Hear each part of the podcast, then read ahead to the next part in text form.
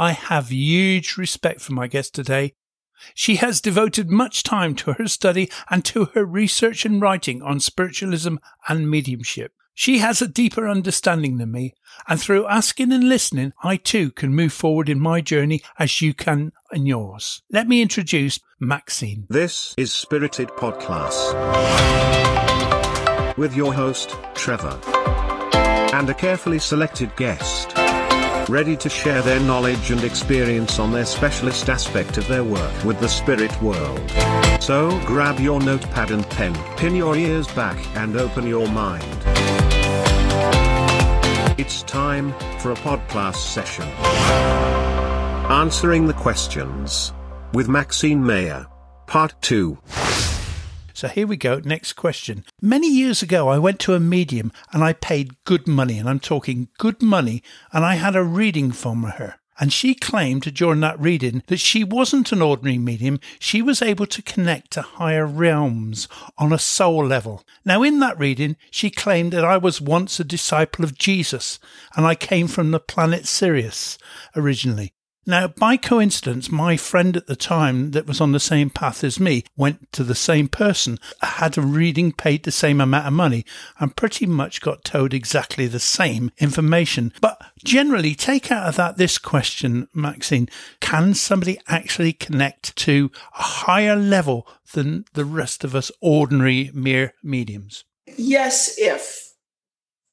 For example, if we look into our tradition, and if we look at the body of work and the body of philosophy that was Silver Birch, you might know that it's a little known fact that Silver Birch was a was not just transmitting material to Maurice Barbanell and Hannen Swaffer's home circle and to all of us because it was recorded and written into books.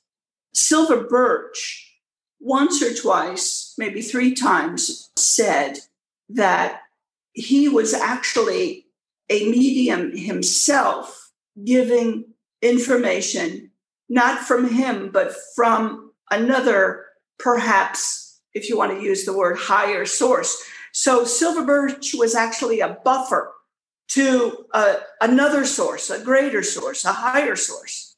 So 99.9% of the people walking around on earth, you know, can't access high quality trance material because they themselves are not of a purified great vessel to receive that type of information it's a bad analogy, but consider it a voltage. You know, it's you know that kind of voltage would just fry us. You know, but if it was put through certain buffers, we could run at a different higher current or th- through different electrical buffers. We can we can have a higher voltage.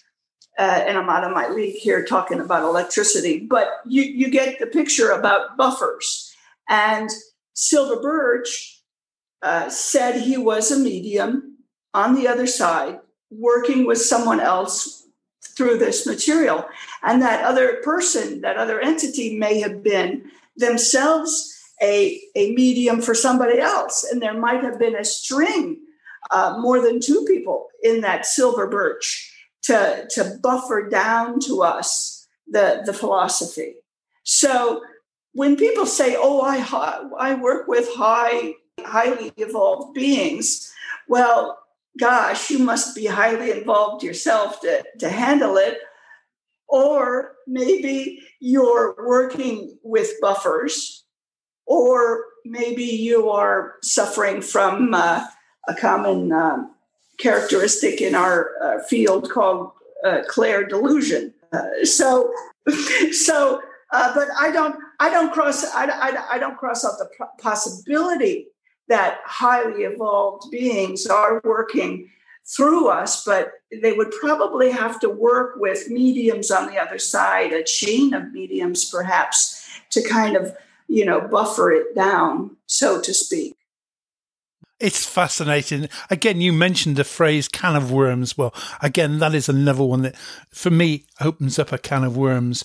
Your analogy kind of makes sense to me, and I, I do like that. Um, but I, I, don't know if the question is listed here. It's kind of, uh, we've all heard of mediums that say, oh, I connect to angel uh, Michelangelo, or they come up with all these fancy angels that they're connecting to. Well, Wow, I'd love to know what college they went to to learn that. Well, that goes back to what I was saying about the, the guide, how we could worship our guides and get a, into a terribly backwards relationship with them. You know, I mean, somebody might say, "Oh, yes, I, I, I work with uh, I, I, work with a monk," you know, and uh, someone will get up a, a one-upmanship and say, "Oh, I, you work with a monk."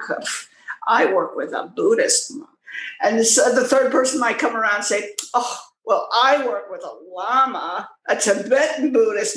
So there, you know, we getting into spiritual snobbery and and I work with angels. You know, well, how do you know they're angels? You know, but who knows? They might be, but they they would have to be they would have to be buffered, or you would be talking to one of the most spiritually developed, carnated person on this planet. This next question I've got comes from your book, What the Great Mediums Have Taught Us About Spirit Guides. And in it, you quote the medium and you say that, uh, she, or she said, she was in the fourth sphere and soon to progress to the fifth sphere. That was her guide that was talking to her, or was it? I don't know which way, I can't remember now. But she was in the fourth sphere and then was going to move to the fifth sphere soon. And that she would be able to tell Mrs. Russell what time that progression was and when that progression was going to happen. Now, that to me, when I read it, suggested that time must exist for the spirit world to be able to quote that. And we're so dismissive of there being a linear time in the spirit world. But that sentence in itself contradicts it. What's your thoughts? I know that time exists in this physical existence it's not strictly linear. We might have mystic moments or moments where, where time can loop back, perhaps.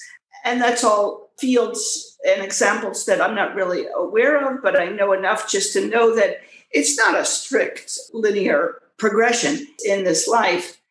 In the next life, I would say that there's something like time uh, that we know of that we experience in this incarnation I wouldn't say I'm I'm smart enough to describe it, but there would have to be, and it gives comfort to the mind.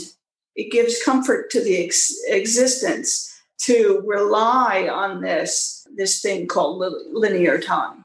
I, I'm in the camp that says yes, there is. I don't know enough about it to to talk really intelligently about it, but I'd like to say that there is a, a today and a tomorrow in the afterlife. It isn't all a perpetual now, but there would have to be, in my small mind, uh, a variation of this of this linear time thing. It's a difficult question, I must say.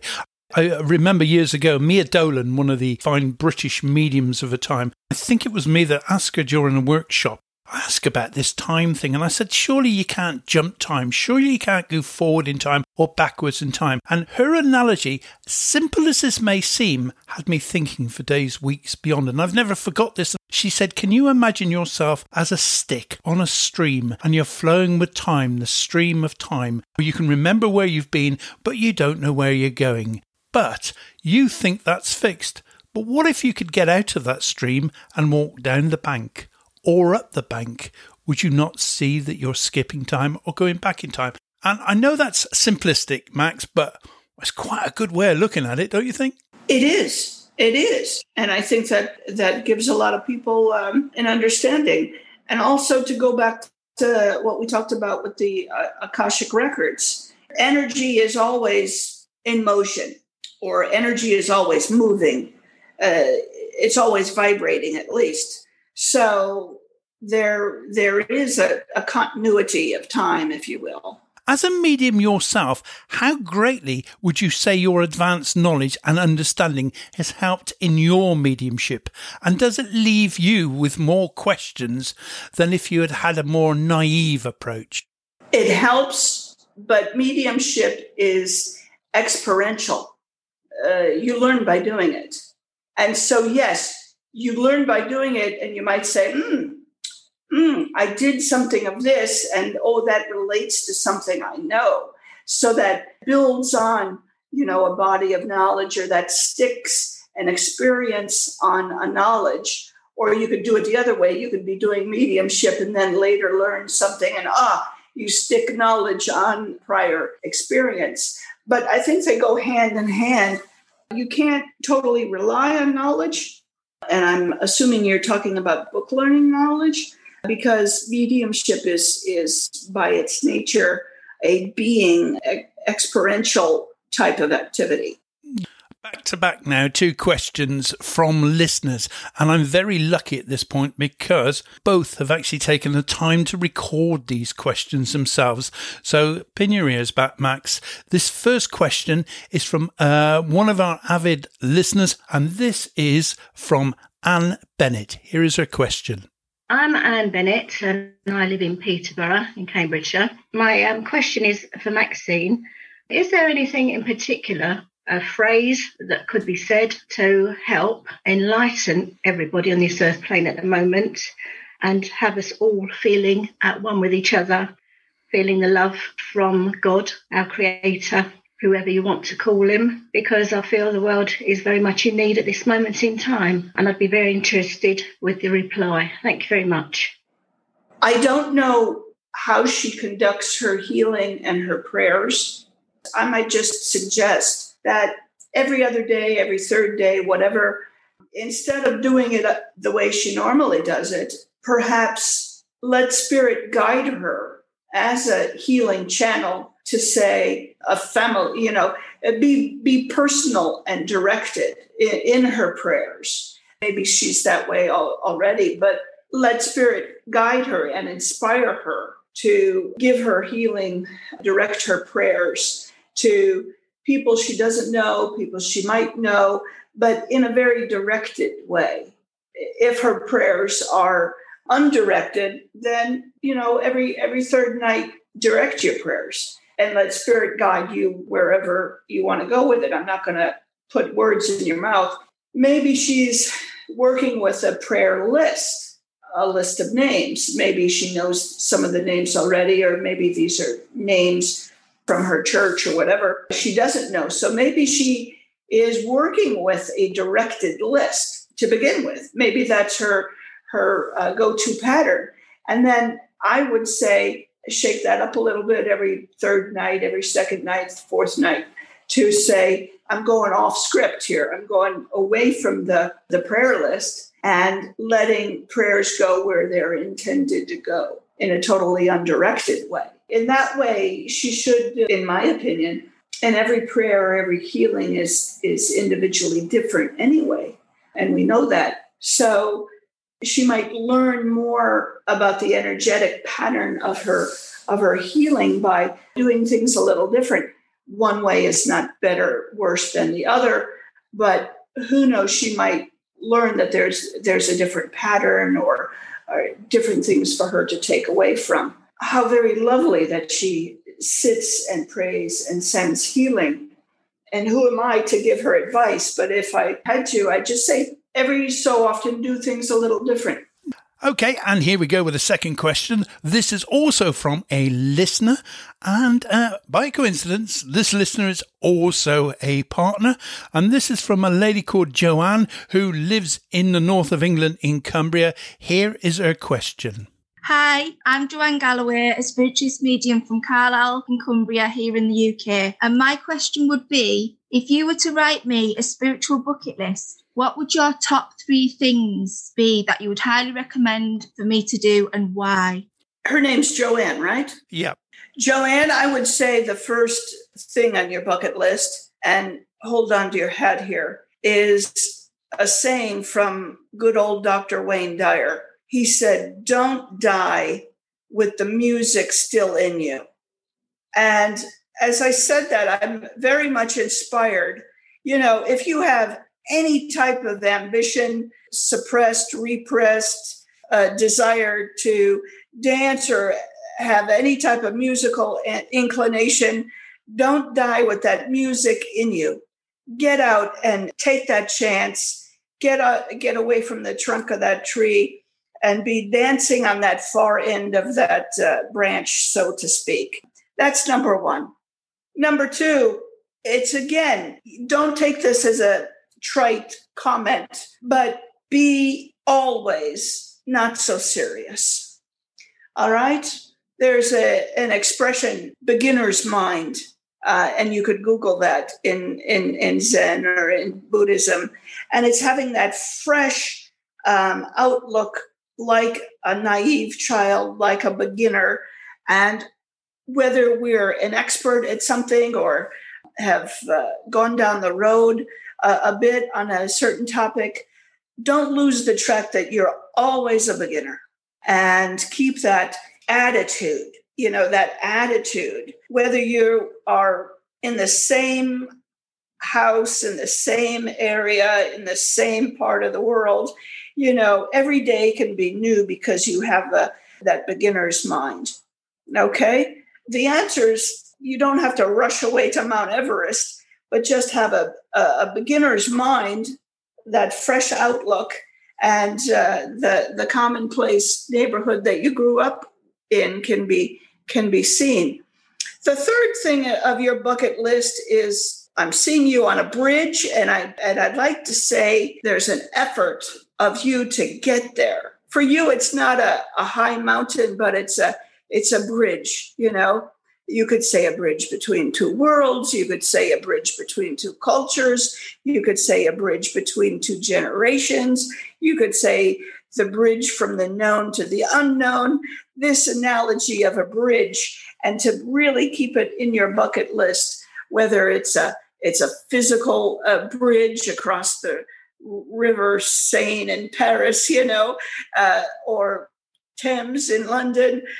I just feel very good with bridges uh, with you. You shouldn't uh, you shouldn't pass up a good bridge, metaphorically or physically. Well, do you know what, Joanne? I have to say that uh, uh, Maxine and myself, we were discussing this question yesterday, and it's interesting that you got a proper answer. You got a proper list there, things to put on your bucket list. You see, I was completely mannish about my answers. I gave answers that were a little bit silly, really, but my would have said top answer should be get to Arthur Findlay College and get and do some training. My second answer would have been something like get out and practice this as much as you possibly can. And my third answer would have been something like keep a journal, everything you do. But that's just me being my man like ways, whereas I think um, Maxine has just given us some amazing answers there. Thank you very, very much for asking that question, Joanne. Now, back to you, Max. We've only got a couple more questions, if you don't mind. A few nights ago, I watched a series that's on television at the moment. It's on Netflix. Now, I know everybody will recognize the series. I'm not needing to mention it. But I watched a particular brilliant medium in the UK by the name of Libby Clark. And I watched her do a healing on the program. She talked about her doctor guide that works with her. And she said to the man that she was healing, he's just arriving with his bag now. Now, that in a way, suggests a question to me. And regarding most seances where you hear of a chemist in the spirit world that's working to make and create the ectoplasm, does this mean that there is some kind of form in the spirit world to create these devices like a doctor's bag? Is there some kind of equipment? Yes. There can be objects, maybe not 100% as we experience them in this world, in the next. So there's different there's a different way to, to answer this. Of course the experience is going through uh, libby clark's mind okay? And maybe she doesn't understand what she's experiencing and she's putting the label bag on it okay? Because in her mind maybe she has an image of a of an old medical bag you know that the doctors used to carry on house calls and maybe that's a hook in her mind that this experience is being filtered through. And the spirit world might actually have that type of bag, or it might have another form and it lets Libby recognize it as something similar. It might not be that shape at all, but if that's what Libby wants to uh, uh, work with, the, the spirit world might say that's okay. We're, we don't have to refine that perception. Uh, she gets the gist of it, okay? It would be a very odd day to confirm that back. But if uh, a medium or a medium of uh, Libby Clark's stature says that her spirit healer, Dr. James, is coming through with his, his bag, that's what she's perceiving. These types of things do come across, but you know, who are we to say that this might be this spirit doctor might might not need, you know, something to put his tools in, but this is the way he comes across. So I, I think I think we can get into the weeds on this one, but uh, suffice it to say that if the presence of the spirit world is there, you know, this is one of the minutia types type of details that might be good to talk about, but isn't really important. My next question is a bit of a global question, really, because it's it's taking Anne's question from earlier on regarding this energy. We all go to the churches and we all hear that we have to give healing, and there's some medium on the stage that will say, and send a healing to your close ones, to those that need it. Spread that healing to the animals, to the weeds, to the trees, and to the world, and to the enemies and it kind of dilutes so much that in the end I think I can't see how this can work. What are your views on that? And is there a benefit in this kind of thinking? For those of us who do a lot of analytical thinking during our normal lives, whether it be numbers or data or processes and uh, any any type of analysis, you know, any type of computation or calculation, sometimes when we go into a church and when before we hear the inspired address, uh, before we hear the prayer, we kind of need to check our analytical brain at the door, you know, because that kind of uh, changes our experience. If we constantly have to analyze and dissect and make sense in a very analytical way everything that's being said from the said from the platform, whether it be a prayer or an address. So we, uh, as someone in the audience of a church service, kind of need to be relaxed and receptive and in a slightly altered state as well and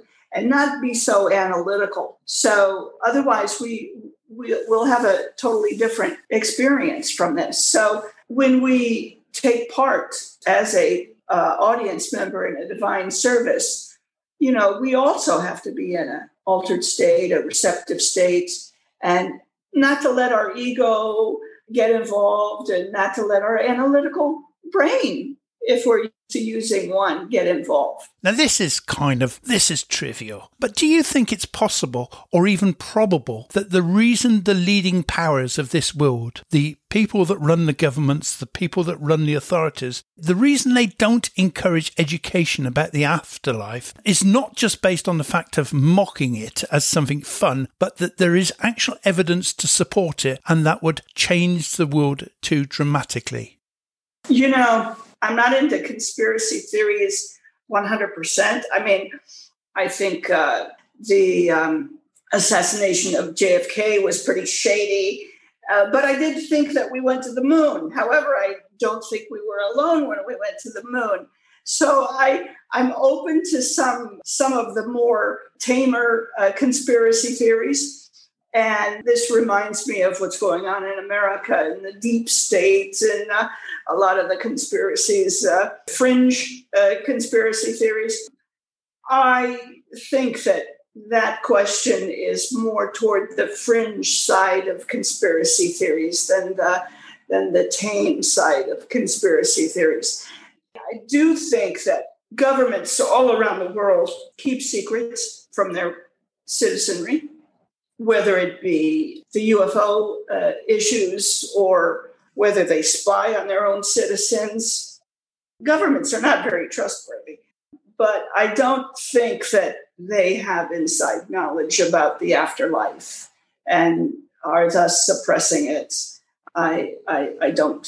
I don't. I remember reading that our royalty, the, the royal family, secretly have mediums that go to Buckhouse, Buckingham Palace, and do readings and talk about uh, the afterlife, etc. So there's a knowledge within the royal family.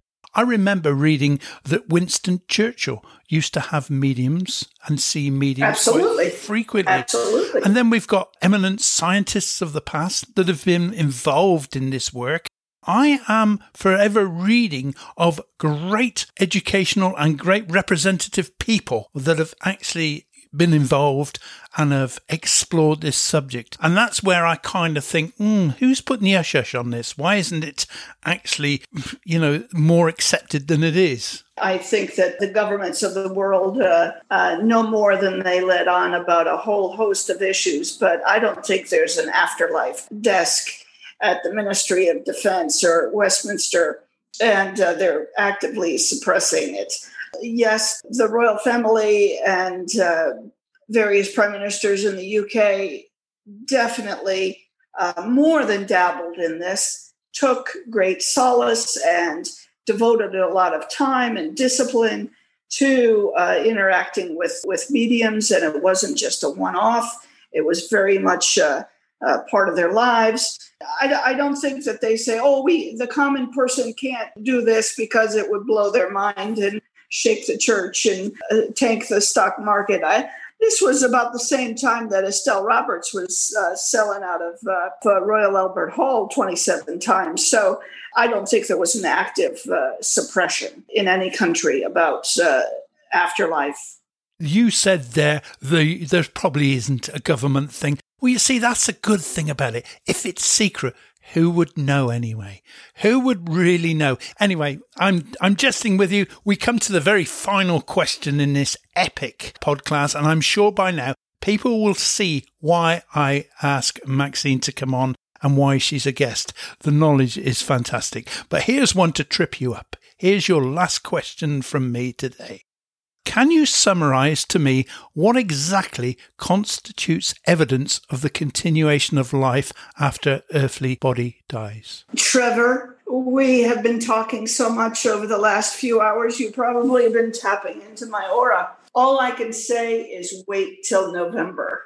And I will say that the uh, if you're listening to this show, there's a um, man in the United States who's a well-known millionaire has just funded an essay contest about the best evidence of the afterlife. And what he's doing is stimulating the experts and anybody with knowledge in the field to construct a, an essay about the best evidence of the afterlife. And the prize money, Trevor, is more than 1 million US dollars. So I have had my application approved and I'm sure you don't have to have a Harvard degree to get a, a just go to the bigelowinstitute.com uh, website or Bigelow, B I G E L O W, Afterlife Essay Contest, and um, fill out the application and explain why you should be considered in your essay.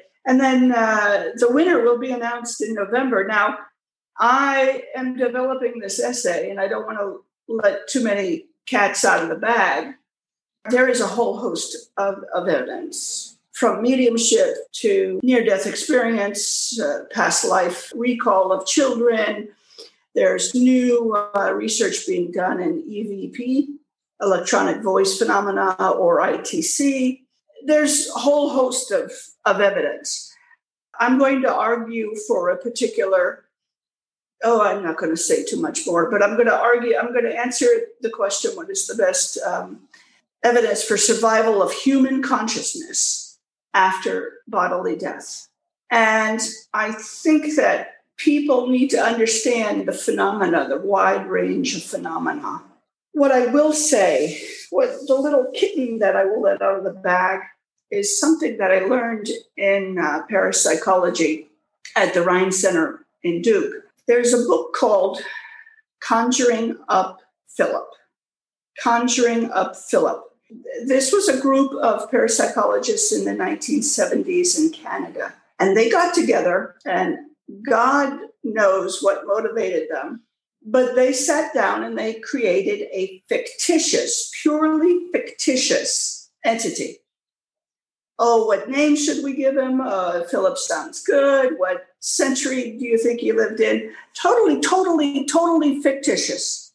Now, I'm going to blow a lot of people's mind here because you did mention physical mediumship. In the book Conjuring Up Philip, this group of parapsychologists started to do table tipping. Uh, they, they would ask yes and no questions. Philip, are you there? Da, da, da. You know, and how do you spell your name, Philip? P, and going through the alphabet and listening for the tap, the old, the old fashioned way in communication. Yet they got all of this body of evidence seemingly confirmed. You know, yes, he lived in the 17th century. Yes, he was a cobbler. Yes, whatever all the fictitious characteristics were. But this was a made up entity, totally made up entity.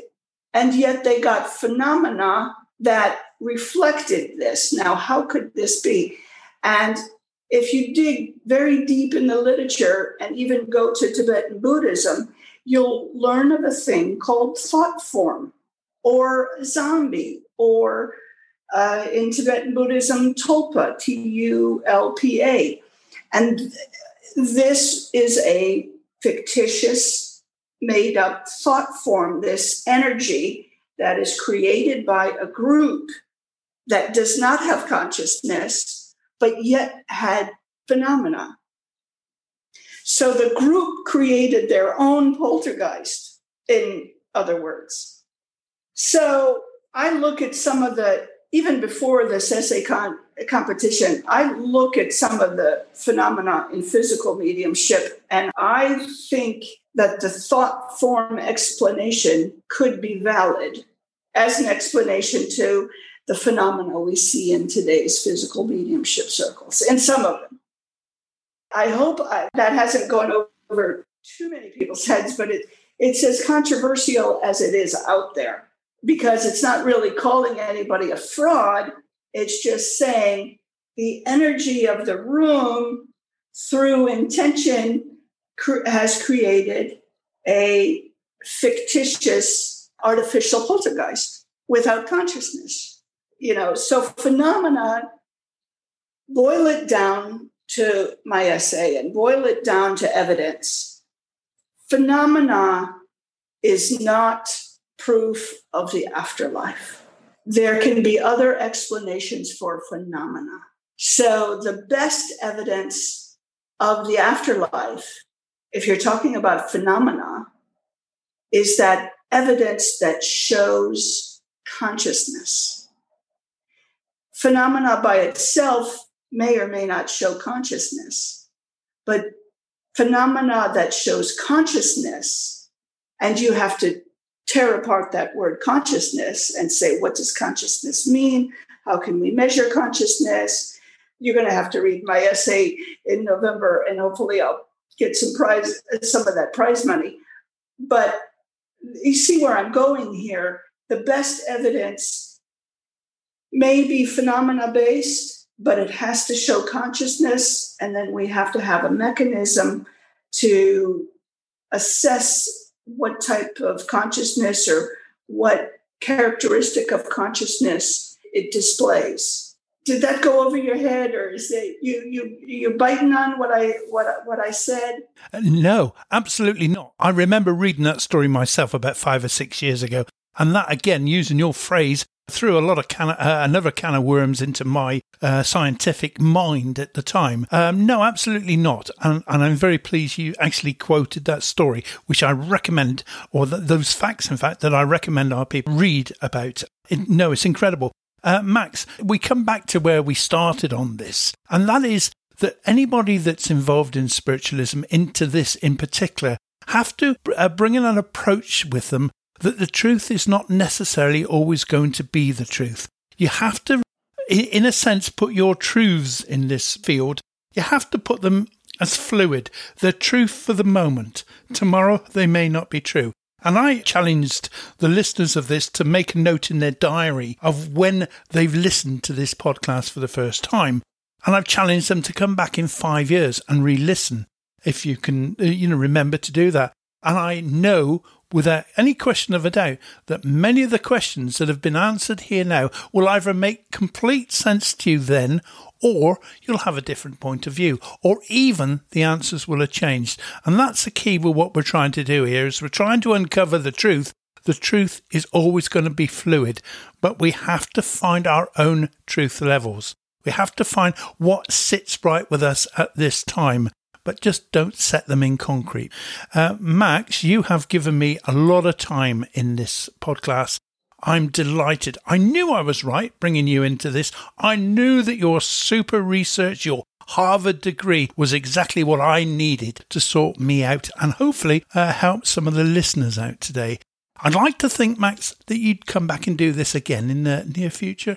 I'd be pleased to. And thank you. Thank you for having this chat with me. And I you know, I really, I've said it before somewhere in the podcast. You know, I just hope that the people who are listening to this can be inspired, uh, just as I am inspired by most everybody I meet.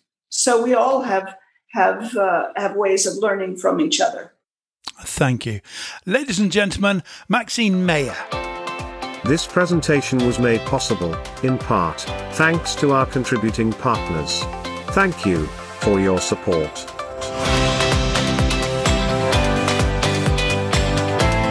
You've been listening to a Spirited podcast here on Spirited Talk. If you want to find out more and how you can become one of our partners, visit us on spiritedtalkpodcast.com. And Spirited Talk Podcast is all one word. Finally, before you leave, don't forget to subscribe to this podcast on whatever channel you listen to it on. From the guest today and your host Trevor, thank you for listening. Goodbye.